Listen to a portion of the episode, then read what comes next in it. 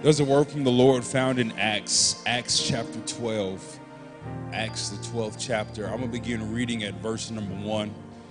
And I'm going to read a great portion of scripture uh, today.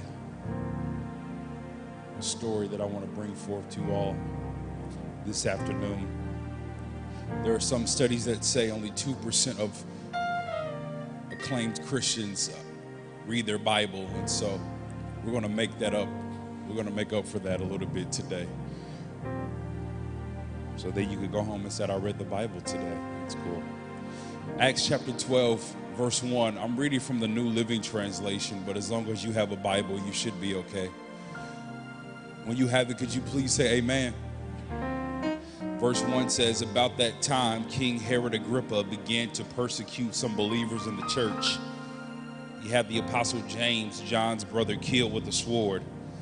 When Herod saw how much this pleased the Jewish people, he also arrested Peter. And this took place during the Passover celebration. Then he imprisoned him, placing him under the guard of four squads of four soldiers each. Herod intended to bring Peter out for public trial after the Passover, but while Peter was in prison, the church was praying. The night before Peter was to be placed on trial, he was asleep, fasting, with two chains between two soldiers. Others stood guard at the prison gate. Suddenly there was a bright light in the cell, and an angel of the Lord stood before Peter. The angel struck him on the side to awaken him and said, Quick, get up. And the chains fell off his wrist. The angel told him, Get dressed and put on your sandals. And he did. Now put your coat and put on your coat and follow me, the angel ordered. So Peter left the cell following the angel, but all the time he thought it was a vision. He didn't realize it was actually happening. They passed the first and second guard posts and came to the iron gate leading to the city, and this opened for them all by itself. So they passed through and started walking down the street, and then the angel suddenly left him. Peter finally came to his senses it's, it's really true, he said. The Lord has sent his angel and saved me from Herod and from what the Jewish leaders had planned to do with me. Verse 5. But while Peter was in prison, the church earnestly prayed for him. While Peter was locked up, the church was praying. And I want to talk about there's power in prayer. You ain't got to touch your neighbor. Just fist bump them real quick and tell them there's power in prayer. Encourage somebody else and tell them, I don't know what you're up against, but there's power in prayer. Encourage yourself out loud. Tell yourself there's power in prayer. Here at this location, just on Wednesday afternoon, our senior pastor, Pastor Johnson, preached a sermon as we began our fasting season, he preached a sermon about what God expects from us during our fasting, the type of fasting that God expects. He preached seven points in 30 minutes, and one of those points that he delivered was about how our fasting and our praying should go beyond our personal situation. That our fasting and our praying should extend to our family and our church family and our community, to our city, to our country, to this world. That when you and I begin to grow in our faith and mature as a believer, we should move beyond selfish prayers and into what we like to call intercessory prayer, where you go to God on the behalf of somebody else. There's power in intercessory prayer. In fact, the Bible was clear on this so many stories that teach us this lesson. For instance, when Mary and Martha, their brother Lazarus, got sick, the Bible says that the sisters went to Jesus on behalf of their sick brother. And because Mary and Martha participated in intercessory prayer, Jesus showed up and was able to bring a miracle to that situation. It was also uh, Jairus who had a daughter that got sick. And the Bible says that Jairus left the house in search for Jesus. And Jairus went to Jesus on behalf of his sick daughter and family. And when Jesus showed up to the house, he was able to bring transformation into that household. It's the power of intercessory prayer. It's almost like when that man who was paralyzed and his four friends carried him on the mat to get to the Lord's house where the Lord was teaching and preaching, and it was so packed that they couldn't get in the traditional way. They couldn't get in the front door. But those four friends had enough faith to carry their friend to a higher level on top of the roof, tear that roof apart, lower their friend down in front of Jesus. And the Bible says that when Jesus saw the faith not of the paralyzed man, but the faith of the friends, when Jesus saw the faith of the friends, Jesus healed that man, and the man that came to the house being carried on the mat left the house carrying the very thing that was once carrying him because he had some homies around him that understood the power of intercessory prayer. Here's a question that I want to ask for you today is this is your faith strong enough that when you pray, somebody else can get a healing, somebody else can get a breakthrough, somebody else can get a blessing? Is your faith strong enough for you to intercede on somebody else's behalf. One of my favorite stories in all of Scripture is found in the Old Testament. It teaches us the importance of intercessory prayer.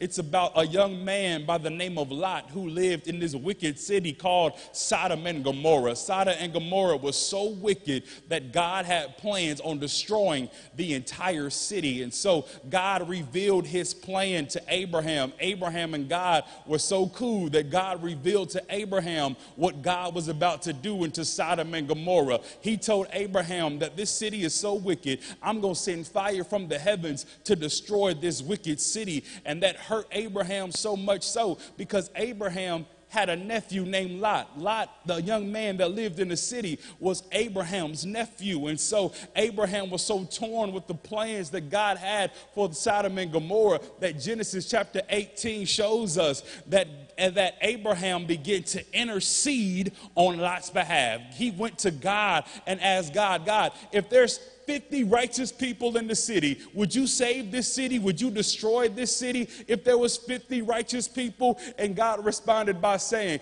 Abraham, if I find 50 righteous people in the city, I ain't going to touch Sodom and Gomorrah. And they went back and forth all the way down to 10. Abraham said, God, if there's 10 people, 10 righteous people in the city, would you destroy this city? And God told Abraham, he said, Abraham, he said, if I find 10 righteous people in the city, I ain't going to touch Sodom and Gomorrah. I'm I'm going to leave it alone. Well, uh, God must then find 10 righteous people in Sodom and Gomorrah. But before he sent fire from on high and destroyed Sodom and Gomorrah, the Bible says that God sent two angels in the city of Sodom and Gomorrah to bring out Lot and his entire family. Now, here is Lot saved from the destruction that everybody else died in. And it had nothing to do with his fasting, it had nothing to do with his prayer life, it had nothing to do with his worship, but everything to do with the fact that Lot had an uncle in Abraham that went to God on his behalf. I don't know about you, but I'm a living witness that intercessory prayer works. You ain't got to touch your neighbor, but just look down your row,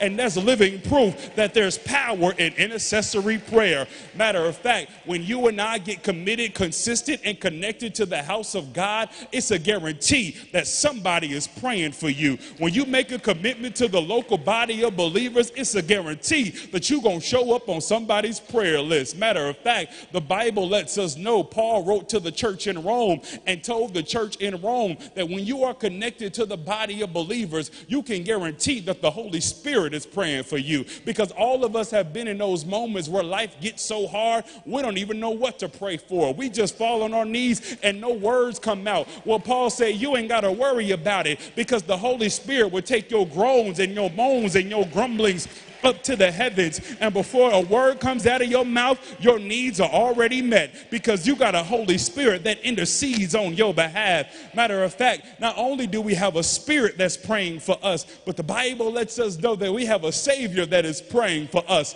That before Jesus made his way to Calvary, he prayed to the Heavenly Father, God, I pray that they might be one. Matter of fact, when his disciple Peter was dealing with demons, Jesus told Peter, Don't worry about it, bro. I pray for you I pray that your faith won't fail. Matter of fact, the writer of Hebrews lets us know that, that our Jesus, our Savior, is on the right hand of the Father, interceding for you and I, praying for you and I. That's why I don't get when church folk walk away from the church. I don't get it when people say you ain't got to go to church to be a Christian. Don't you know that when you turn your back on the church, you turning your back on the prayers of the Spirit? Don't you know that when you turning your back on the church, you turning your back on the prayers of the Savior? I don't know about you, but I need all the prayers that I can get because if there's power in our prayers, then how much more is there power when Jesus is praying for you? And matter of fact, as I reflect on 100 years with Eastern Star Church, and as we continue to celebrate the legacy of the black church, I just can't help but think that not only do we have the Spirit and the Savior praying for us, but don't you know, if we can be honest, we are living in the prayers of our ancestors. That not only do we have the Spirit and the Savior praying for us, but I believe that we have a great cloud of witnesses that have been praying for us for centuries at a time. Matter of fact, when it was illegal for our ancestors to have church without white supervision, they still had enough faith to pray for those that came after them. They said to God, God, I pray that there will be a movement that will get together that will celebrate not just what God has done for our people, but speak truth to power. That when it was our ancestors, when it was illegal for them to read and write, they still had enough faith to pray for their descendants that we will graduate from somebody's school. That when it was illegal for us to vote, we still had ancestors ancestors that pray for their descendants, that they will don't just complain on the internet, but they will wake that butt up off the couch and make their way to somebody's voting booth to cast a vote that will help change their community. When it was illegal for our ancestors to walk into a white business, they had enough faith to pray that their descendants will become entrepreneurs themselves. And if you can be honest, the only reason why you have what you have and drive what you drive and the degrees that you hold, it's all because you had somebody praying for you. Matter of fact, you ain't even got to go through your black history book. You can just testify about your own life that when you was out of fellowship with God, out of money, out of your mind, out of sense, it wasn't just your savior praying for you, but your grandmama prayed for you. Quit playing. Your mama prayed for you. Don't act like you had a prayer life this whole time, but when you didn't have enough sense to pray for yourself, somebody in your village got down on their knees and said your name in the presence of the Lord. Is there anybody in the room that is grateful for the power of prayer? Okay. Uh, your neighbor didn't say amen. Let me see if I can get them real quick. Uh, Oh, LeBron James, he's been in the league now 17 years. Ain't that crazy? 17 years LeBron James has been in the league at 35 years old. He's still taking his game to a whole nother level. But this year, this year, he's not leading the league in scoring. This year, he's not leading the league in rebounding. This year, he is leading the league in assists. They say that LeBron James is the best point guard in the league because he's averaging 10 assists a game and he's leading the Lakers to the best record in the Western Conference, the toughest conference out of the two conferences. And because LeBron James has evolved his game to a whole nother level, he is now leading the league in assist. Uh, you know what assist is, don't you? Uh, um, an assist isn't when you score. An assist is when you help somebody else to score. An assist isn't when you just pass the ball, but an assist is when you put somebody else in position to score. LeBron James has matured in his game so much that he understands I don't have to score for us to get the victory, but if I put enough people in position to score, we all going to experience a W. And matter of fact, we need to all have a LeBron James mindset because an assist of the basketball court is like an intercessory prayer to the kingdom of God. Don't you know that your family needs your assist? Don't you know that your coworker needs your assist? Don't you know that our community needs your assist? How many of us us got enough faith to know that if we go to God, we ain't just got to pray for ourselves, but we can intercede on somebody else's behalf. Do I have a witness in this place? And this is where we find ourselves in Acts chapter 12. Here is our homeboy, Peter, the apostle, the disciple. He's in prison. And the reason why Peter is in prison is because the Bible says that King Herod has turned up the persecution against the church. Now, the church is dealing with heavy social political persecution, all under the influence of King Herod.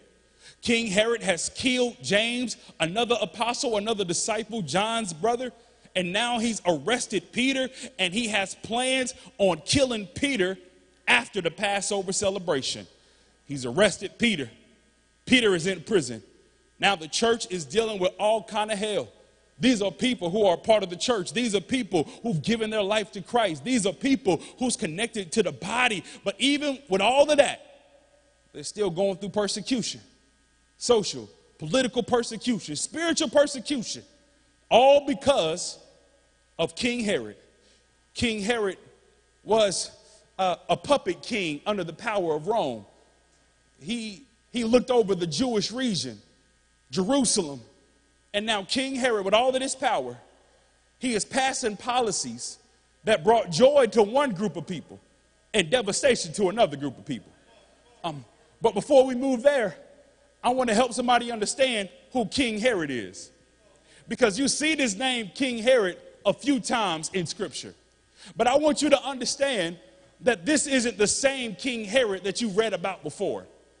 There, there's multiple King Herods. There was a King Herod that passed policy to, to kill all of the Bethlehem boys, to kill all of the young boys of color, three years and under, just to get to Jesus. There was another King Herod that beheaded John the Baptist after John the Baptist was going about speaking truth to power. King Herod beheaded John the Baptist. There was another King Herod that overseed the trial of Jesus as he made his way to Calvary. And here in Acts chapter 12, we see yet another King Herod who has killed James, who has arrested Peter. But y'all, this ain't the same King Herod. These are these are different people, but they are the same family. It's the Herod family. Uh, this is the family that, that one generation after another that's been trying to kill preachers. Uh, these are different Herods, but, but they have one thing in common they hate preachers. This is a family that can't stand preachers. Now, this is in the first century Jerusalem under Roman Empire, but I dare to say that there are some families in the 21st century um, that can't stand preachers. They be trying to kill preachers. Like that group of family, the Herods, they went after Jesus, went after John the Baptist, went after James, going after Peter because they can't stand preachers.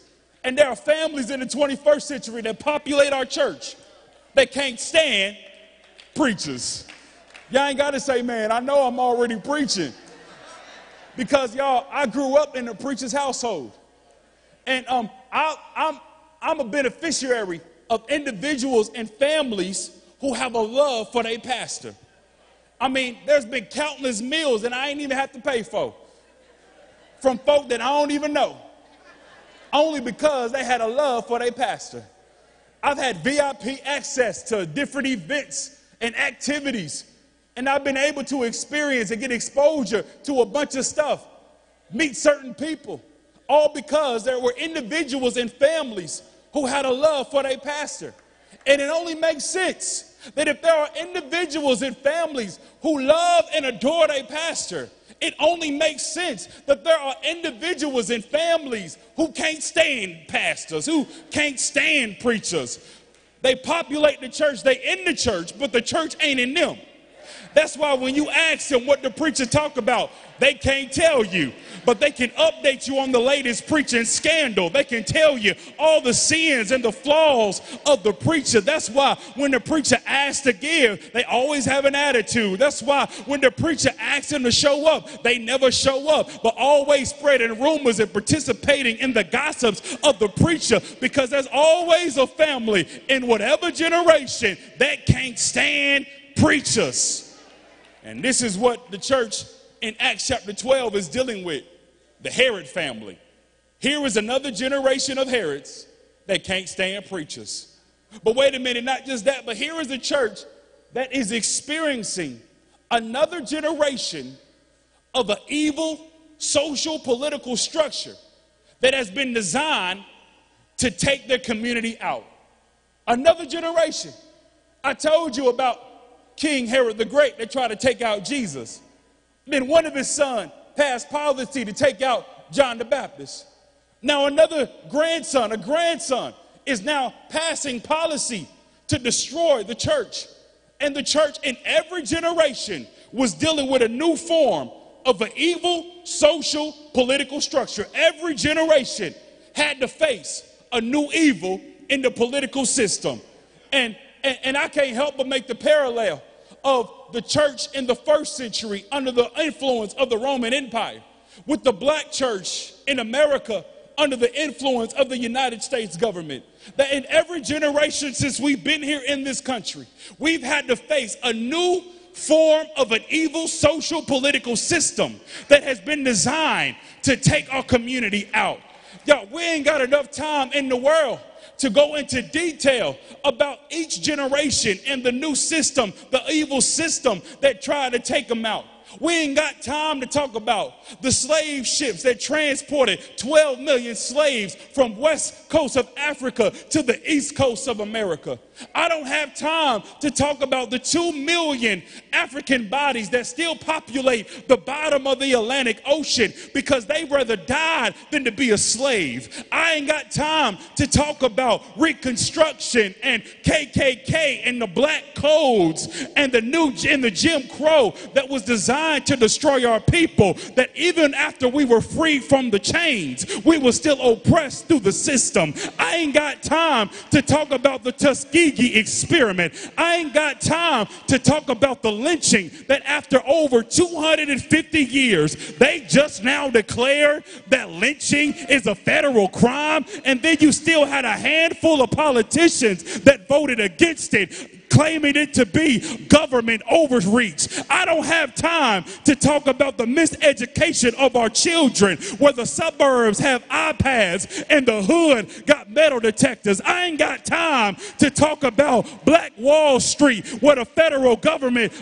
that community and then passed laws that had a negative impact on black communities like Indiana Avenue. I ain't got time to deal with the new Jim Crow that black folks make up 13% of the American population, but over 60% of the prison population. I don't have time to talk about the leaders that they stole from us. I don't have time to talk about all the black and brown young people that have been killed because of police brutality. They've been killed for driving while black, walking while black, living while black, eating ice cream while black, playing while black. But each generation had to face a new form of an evil social structure. But in 2020, we need a church like Acts chapter 12 that understand the power of prayer, that all the evil that's going on in the world, we need some saints in 2020 that just won't post about it, but pray about it. We need some people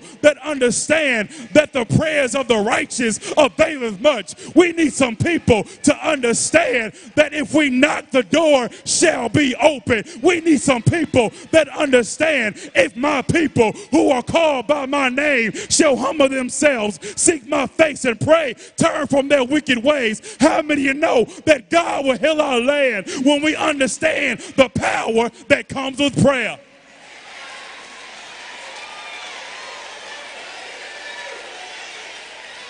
Uh, uh, okay, your neighbor didn't say amen. Let me see if I can get them real quick. Uh, uh, this used to happen all the time growing up. My younger cousin TJ is here. He'll testify. Growing up, we used to play at my parents' house. My parents had a basketball go outside their house. And uh, I'm the oldest of four boys. And uh, my, my youngest brother, Josiah, he's the tallest out of all of us now. But back then, he was a, he was a little bro. And uh, whenever we would play basketball outside, um, little bro would come out the house talk about, can I play with y'all? You know, he, we, we the older brothers, he the little brother. No, you can't play with us. No, uh, we ain't gonna give you a shot. No, we ain't gonna give you an opportunity.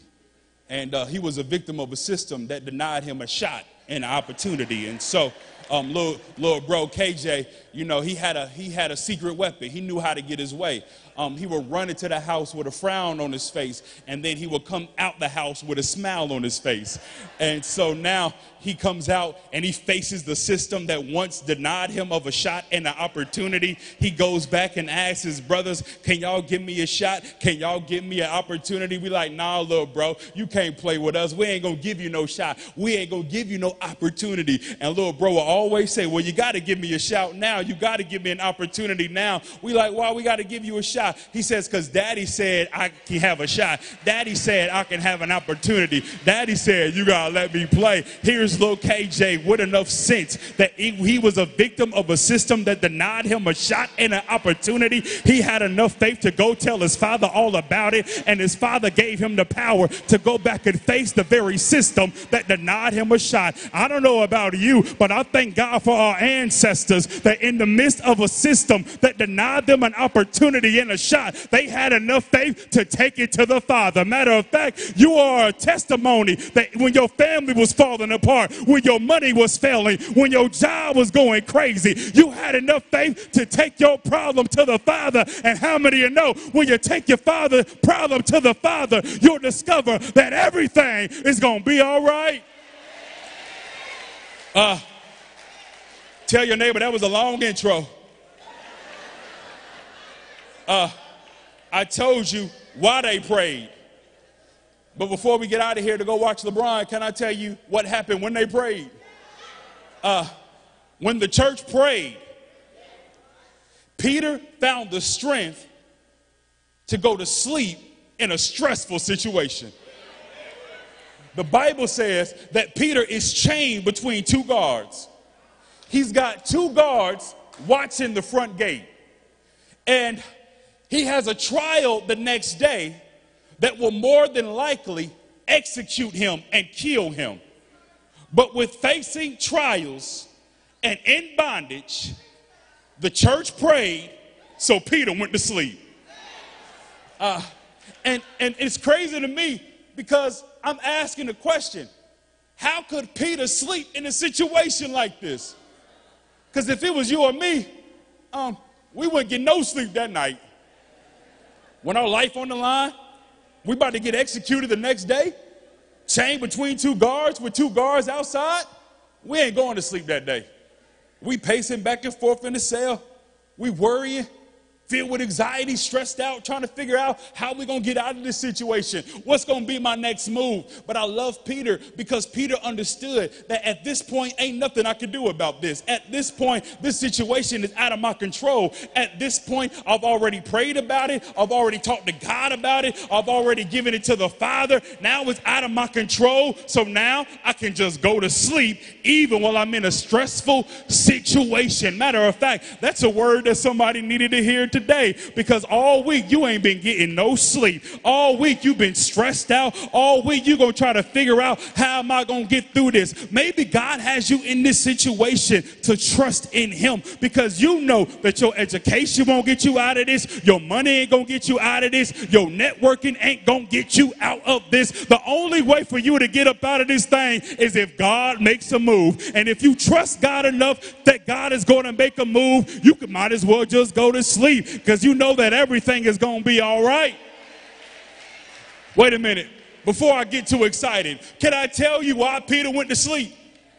Peter went to sleep because Peter knew that the same God that helped me in the previous chapters of my life will be the same God that's going to help me in this chapter. Okay.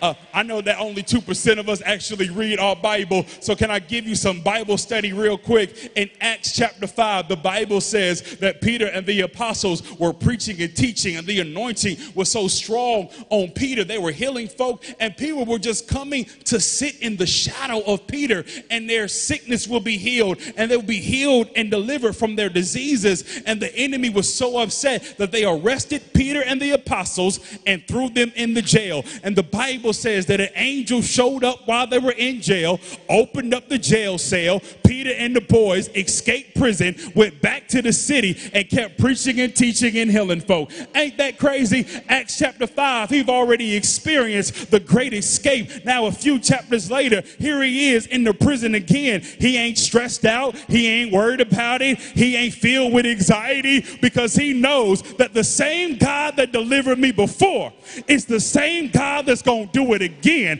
And I can rest in the fact that I serve a God that has a history of delivering me from bondage. Matter of fact, I begin to believe that Peter had the spirit of the three Hebrew boys on him. He probably said to himself, even if God don't open the door, even if God doesn't set me free, even if God don't break the chains, guess what? I'm still going to go to sleep. Because when you and I go to sleep in our situation, we're letting God know I'm taking my hands up off of it and I'm allowing God to put his hands up on it. Fist pump your neighbor and tell her, just go to sleep. This ain't the first time you've been sick. This ain't the first time your marriage went bad. This ain't the first time your child is acting a fool. But if you know that God did it before, you can go to sleep on the fact that God will do it again. Uh, go to sleep because because uh, the measurement of our faith is not always measured by how loud we sing and shout. It's not always measured by how many verses we memorized. It's not always measured by how long we can fast without eating a cheeseburger. It's not always measured by how strong our prayer life is, but the measurement of our faith is determined by how well you go to sleep in stressful situations. Matter of fact, the Bible is an indicator. It shows us that when you truly have faith in God, you can sleep regardless of what's going on around you. The Bible makes it clear that when Daniel got in trouble for his prayer life, the Bible says that the king threw him in the lion's den and put the stone over the den. The next day, the king was in the palace, couldn't get no sleep. He shows up to the den, and Daniel is still alive. And Daniel said, I've been sleeping all night with the lions because when you get it right with God, God will give you the rest that you need, even in a dangerous situation. Was it not David who was on the run from King Saul, found himself in a low down, dirty cave, but in the midst of the cave, David went to sleep on the rock because he discovered that every now and again, God will make you lie down even in the cave. Because when you get it right with God, God will give you the strength to sleep in a stressful situation. Last week, Pastor already told us that Jesus was on the back of the boat in a storm with a pillow and a blanket, knocked out sleep. The disciples were so scared they woke Jesus up. In the Jay Johnson translation, I could imagine that Jesus woke up and said, What y'all fools waking me up for? You see me sleep. How come y'all can't go to sleep? Because when you grow and mature in your faith, you can adopt the disposition of Jesus and sleep while you're in a storm. I don't know about you, but after church is over, I'm going to go ahead and take a nap because I serve a God that'll fix it while I'm asleep. Don't you know that the Bible says God gives sleep to those that he loves? Don't you know that the Bible tells us that God never sleeps nor slumbers? So if God ain't never going to sleep, what good is it for me to be up all night? The one that got all the power should be up working the grave shift. So if God ain't going to sleep, I'm going to go ahead and get to sleep. And when you wake up in the morning, you'll discover that weeping may endure for a night, but joy comes in the morning. When you get up, you'll discover that he that is with me is greater than he is in the world. When you get up, you'll discover, wait a minute, I can do all things through Christ that gives me strength. Turn to your neighbor, fist pump him, and tell him, go to sleep. Wait a minute. The church prayed. Peter went to sleep. And when the church prayed, here it is, when the church prayed, God began to move. And notice how God moves. An angel showed up. And when this angel showed up, the chains fell off. The doors flew open. They snuck past the guards. And, and Peter was so knocked out, he thought it was a dream the whole time. He thought it was a vision because an angel showed up. And I wish I had time to work it, But every now and again, God will send angels. See, you've been saying amen this whole time until I dropped the word angel. Now you're acting all sophisticated like you don't believe in angels. Because we so enamored by Hollywood television and movies, we think that angels are white folks dressed in all white with white robes and white wings and white crowns. Nah. In biblical literature, the Bible makes it clear that angels were simply creatures and beings that have been in the presence of the Lord, that speak the word of God, that do the work of God. And if all of us can be honest, we have made it out of certain situations because God sent an angel. An angel bailed me out of jail. An angel went before me in the courtroom. An angel paid for my lunch when I couldn't afford food. An angel paid for my tuition. An angel bought me some books. An angel helped me take care of my family. Have you ever experienced an angel? That's why Hebrews said you better be careful how you treat folk because you may be entertaining an angel. And every now and again, God will send an angel to bring deliverance to his people. Wait a minute, I'm speaking through this thing. An angel showed up. Peter gets up out the prison. And the Bible says that Peter didn't even know that this was happening in real life. He thought it was a dream. The chains fell off, the doors flew open. Wait a minute. The Bible says that when they started walking to the gates, the doors opened by itself. They started walking, the doors opened. I'm asking God, God, how come the doors weren't already open? Because you already know that you about to free Peter. How come the doors weren't already open? And God says, I ain't going to open the door until you have enough faith to walk to the door. When you start walking, that's when God will begin to open doors. Peter walks, doors open, and the Bible says that it wasn't until Peter walked down the street, the angel left. And then Peter said, Oh my God. That was the Lord that did that. King Herod had a plan. God had another plan. And it was the Lord that made a way. And I'm, we're going to stop right here because there's many of our testimonies that when we were in our mess, we were in our difficulties, we didn't know that the Lord was in it.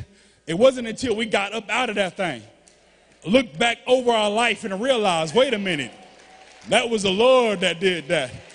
That was the Lord that gave me peace in that divorce. That was the Lord that gave me healing with my sickness. That was the Lord that provided a way out of that job, even though I got fired. You look back over your life and realize that it was the Lord that made that happen. I don't know about you, but every now and again, I need a flashback moment. I need some time to reflect, some time to think about all that I've been through. And when you reflect over your life, you'll realize that it was the Lord that made that happen. And I love what the Bible says says, the Bible says that all of this happened during the Passover celebration. See, y'all know what the Passover celebration is, right? Is when the Hebrew people were in Egypt. The death angel came through to help set the people free. And when this death angel came through, violence took over the land. Crime took over the nation. There was a virus that went all over the land. Folk was dying everywhere, but the Hebrew people were still alive because they went home killed the lamb, put the blood of the lamb over the doorpost.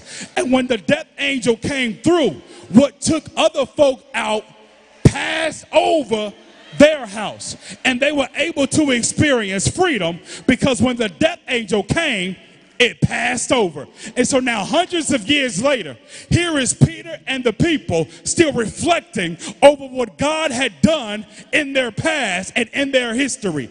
And Peter had to remind himself that the same God that kept my people in slavery is the same God that can bring me deliverance in the bondage that I'm facing. Yo, every now and again, you and I need to have a flashback. You and I need to reflect, not just what God has done for me in, in, as an individual, but what God has done for us as a people. That if God can provide a way out for our ancestors, don't you know that God can provide a way out for you? That through the segregation and slavery and Jim Crow and the lynchings and the police brutality, that could be nothing but God keeping us in the same God that kept us in the past is the same God that'll cover to your destiny. Every now and again, you need to reflect that it wasn't your education that got you out, it wasn't your wife that got you out, it wasn't your coworker that got you out, it wasn't your employer that helped you out. It was nothing but the grace of God that showed up on your life and gave you the victory that you was looking for. All because you had enough faith to take it to God in prayer. Is there anybody excited that you got free access to the presence of God that regardless of what you're going through, you can take it to God in prayer. Have a little talk with Jesus. Tell him all about your troubles. He'll hear your faintest cry. He'll answer by and by. Just a little talk with Jesus will make everything all right. That problem that I had, I just couldn't seem to solve. I tried and I tried, but I kept getting deeper involved. Then I turned it over to Jesus and I stopped worrying about it. I turned it over to the Lord. Has God worked it out for anybody? Was somebody in the room or to praise God that there's power in prayer? Everybody staying all over the room.